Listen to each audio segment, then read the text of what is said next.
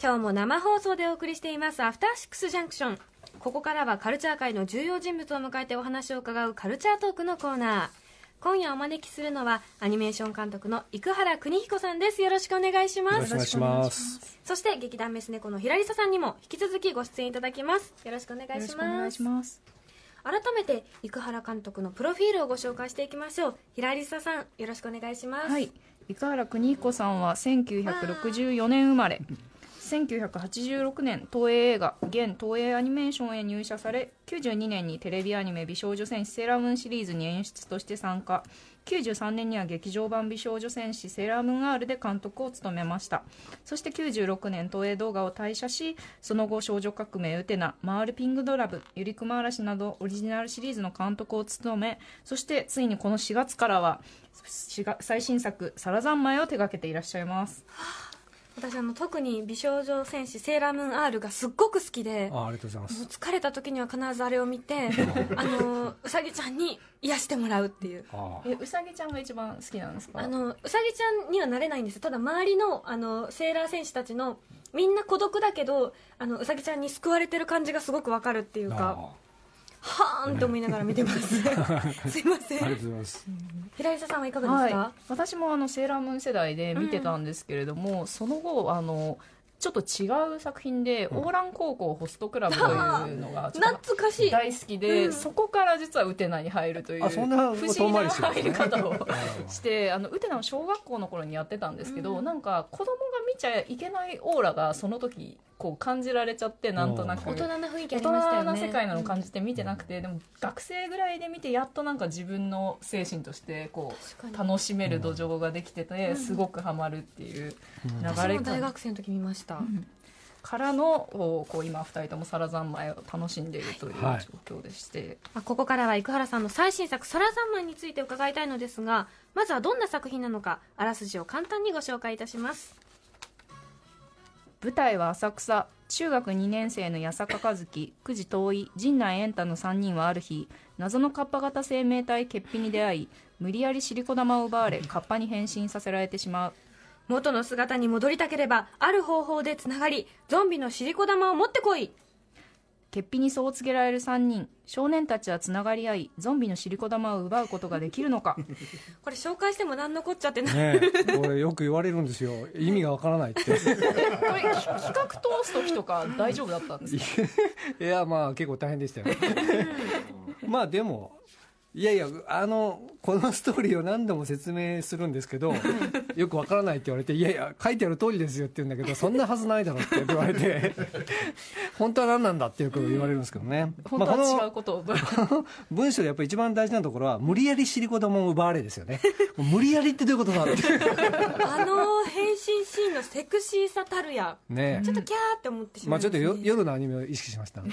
夜のカッパアニメ、ね。セクシーな、いやでもすごく爽やかな少年のねイラストもなんかこう相まってすごくこういろんな人が見れる作品になってるんじゃないかなと。意外にね、子供がね、あの、結構あ好きだっていう人声が、が届いてますか？あの、うん、サラ三昧のポーズを子供が随分真似して、さらっとさらっとやってくれる子供がいるっていうのをよく聞きますね。幾国線の写真でもねさらっとってやってる方も見たりとか宇垣さんもやってるやりました。あ、ありがとうございます。さ。らっとポーズで写真を撮りました、えじゃあこれもうしもう本当に初期の頃からもう無理やりシリコ玉を奪う話。まずね、シリコ玉を奪うっていうのが、最初のかなり僕の中での、その、なんていうのかな、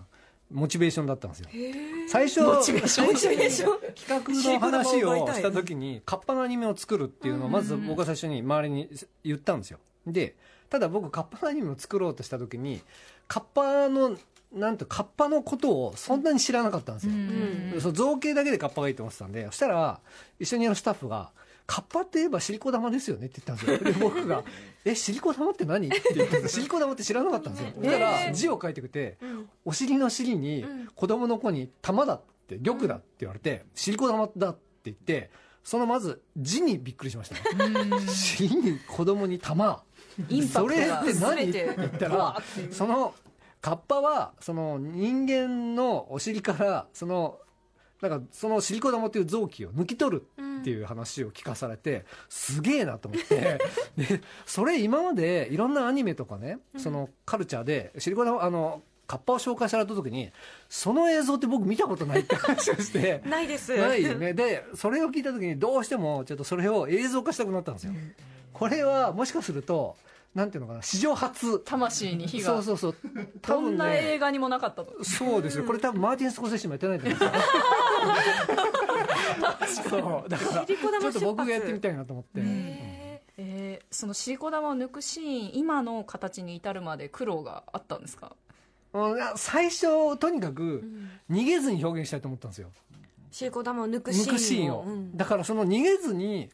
表現するっていうスケッチを随分書きました。その一部があの生原店にちょっと飾られてたと思うんですけど、はいはいあとちょっと図録にも載ってたと思うんですけどとにかくそこはとにかく逃げないでうん抜くと多分みんなが驚くだろうと思ったんですよ。まず僕が驚いてましたからね、仕事も抜くという設定に。だからその驚きのインパクトをとにかくなくさないで表現したいなと思って、そのシリコ玉をどうやって抜くのかっていうのは僕もすごくいっぱいメモしたしそこすごくディスカッションしましたよ。ディスカッション。しました。でやればやるほどテレビでは無理じゃないのか。って掘れば掘るほど なったんですけど、うん。ね。それが結構ね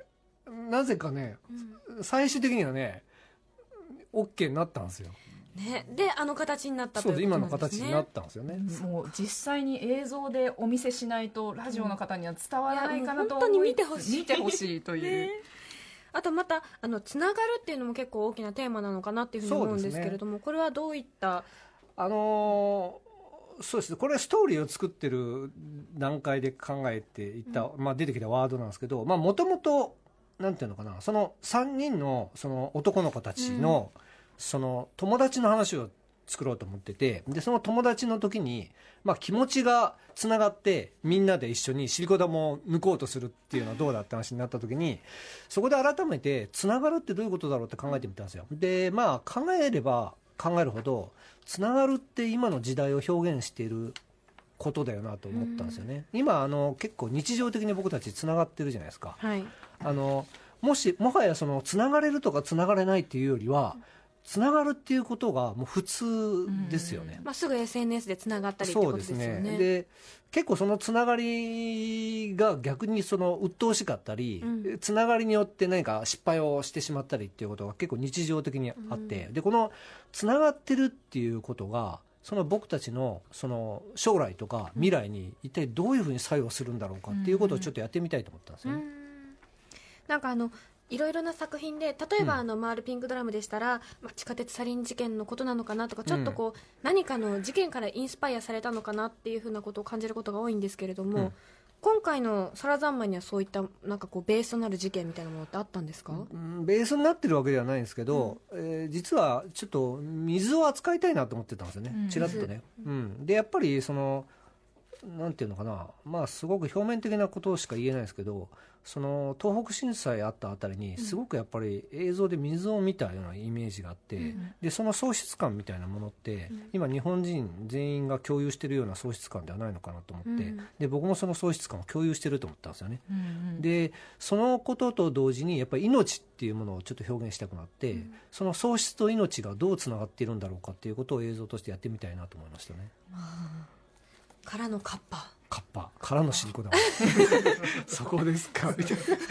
つながりにピンときた方にもカッパにピンときた方にも見ていただきたい。そうですね。ピシリコ玉？みたいな。見なきゃみたいな。あとね欲望っていう言葉をねすごく使いたいとずっと思ってたんですよ、その欲望。何年か前にそのなんメディアなのかニュースなのかで、その最近の若い人には欲望がないっていうふうになんか言ってるのを見たんですよ、なんかで車を欲しがらないとか。そう服を欲しがらない、うん車を欲しがらないとか、うん。結婚もしたくないとかね。でそそういうことなのかな？欲望ってわ最近の若い人にはないのかなっていうのをちょっとツイッターで言ったんですよ、うん。だから結構反論があったんですよ、うん。そんなことはないと、うん。でおそらくそんなことはないって言ったのは若い人だと思うんですけどね。でそんなことはないって言われたんでそうかとだだとしたら一体その欲望は何なのかっていうのを僕も考えてみたんですよね、若い人の欲望。欲望、うん。何なのかっていうのを考えてみて。でその主人公たちの欲望が何なのかっていうことと、うん。えーそれから今現代のみんなが求めている欲望は何なのかっていうことと、あとあとはあとはなんかこうみんなが、えー自覚はしてないんだけどなんとなくこう心の中に秘めている欲望は何なのかそういうことをちょっと描いてみたいなと思ったんですよね。でその延長線上につながりや命の話があるんじゃないかと思ったんですよね。なんかこうさ刺さるというかその若い人たちの欲望が多分物じゃなくてそれこそ、自己承認じゃないですけど、うん。そういった形に移動してるのかなっていうことをまあ最近感じるので、うん。そういうことなのかなって今ふと思いました。そうですよね、うん。うんこれからどんどん今3話まで放送されていて、今週4話そうですね。ですよね。4話ですね。さらにどんどんいろんなね。カッパゾンビが、カッパゾンビが。もう4話もすごく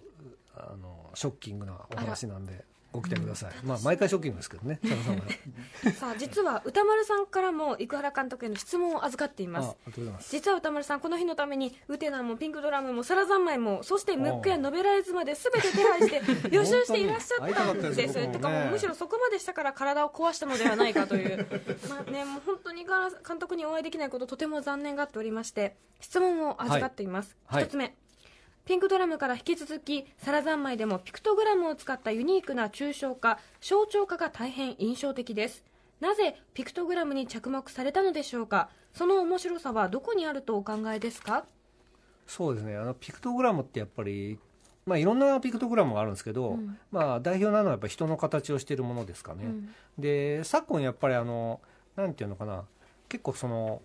まあ今だと例えばオリンピックが近づいてきて海外の人とかもいっぱい日本に来るようになってるんで、やっぱりこう字字よりもパッと見て分かるこう記号性みたいなものがこうピクトグラムにこう結構、なんてデザインするときに結構重要視されてるような気がして、そこになんなんていうのかなすごくこう現代性を感じるのとやっぱりな何かひ人がいないんだけど人がいるみたいな、うん。なんか奇妙ななんか胸騒ぎがするんですよね。僕は見てるとね、胸騒ぎ胸が騒ぎがしてますね。不穏というか不安定な感じになるそうですね。これ世代的なもんかもしれないですけど、うん。僕が子供の頃にはそんなになかったんですよ、あー、まあ、道路標識でちょっとありましたけどね、うん。で今はものすごく見るんですよね。多いですよね。多いですね。でそのことの意味とかも考えるとちょっとこうドキドキするんですよね、うん。うん。そのドキドキ感を、まあ、そうですね。映像にちょっと転写したいと思ってるっていうところはありますね、なるほどそして2つ目。監督の作品は常にこの現実の薄皮を隔てた向こう側に存在するもう一つの世界を描いてきたと思いますが今回の「サラ三昧」ではそれが特に誰かとつながっていたいけれどそこで生じる己の真の欲望は隠したいというまさにインターネット時代の我々の精神の在り方をえぐり出すようなものになっているのが非常に興味深いです。こうした問題意識をこのタイミングで前面に押し出したのはなぜでしょうか？そうですね。ううんん。そうですね。まあ、ななんですかね。うーん。まあ、な、ななんか欲、欲望ってなんだろうっていうことを考えたときに、うんやっぱりその、まあ、承認欲求っていうこともそうだと思いますし、ななんていうんですかね。まあ、その、案外、みんなもなんかこう自分が何を求めてるのかよくわからないんですけど焦燥感はあるというふうな精神状況じゃないのかな気がするんですよね。ですね。であとやっぱり僕もそうなんですけど、うん。僕自身がもうすでに物をあんまり欲しくないんですよね。うん。うん。その車とかね、はい。その服とかももうどうでもいいやみたいな気持ちがあってでこれ結構現代的ななんかこうフなんていうのフィーリングじゃないのかなって気がするんですけど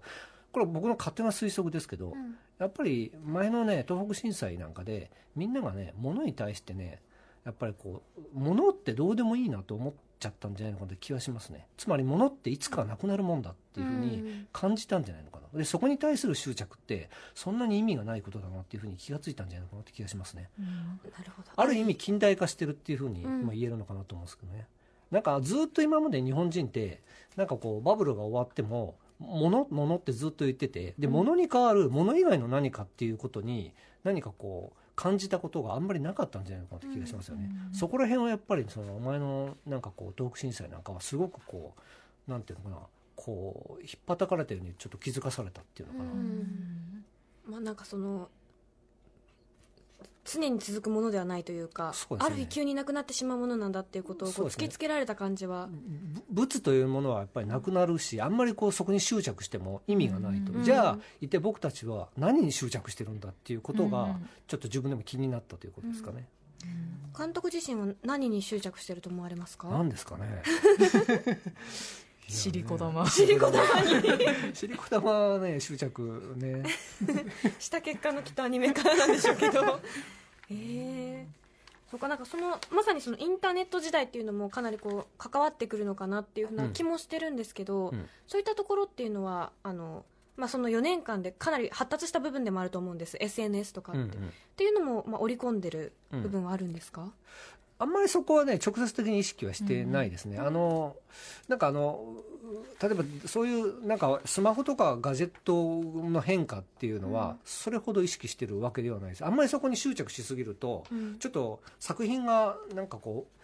うなんていうのそのガジェットとかデバイスが変わってしまうと古くなってしまうような気がするんで、うんどっちかというと気分ですかね僕は気にしてる気気分。だからスマホ的な気分とか、うん。今は僕たちがそのこの時代にどう感じてるかっていう気分ですかね。そこは意識しますけどね、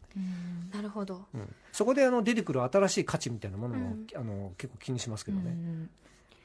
あの私先月スマホを選択しまして、ええ。であの平井さんは先日スマホをなくされたじゃないですか。飲み屋で。はい。なんか ダメージありますね。その時のなくしたことに対する恐怖って、まあ、それそのものをなくしたってもちろんそれ自体もものすごく価値のあるものなんですが10万するものですけれどもよりも連絡ができないっていうことに対するうん。なんか恐怖心が強くて、仕事の連絡っていうよりも多分もっと違うものだと思うんですよ、まあ、必要なやり取りがあったかどうかって言われると多分ないんですけどうん、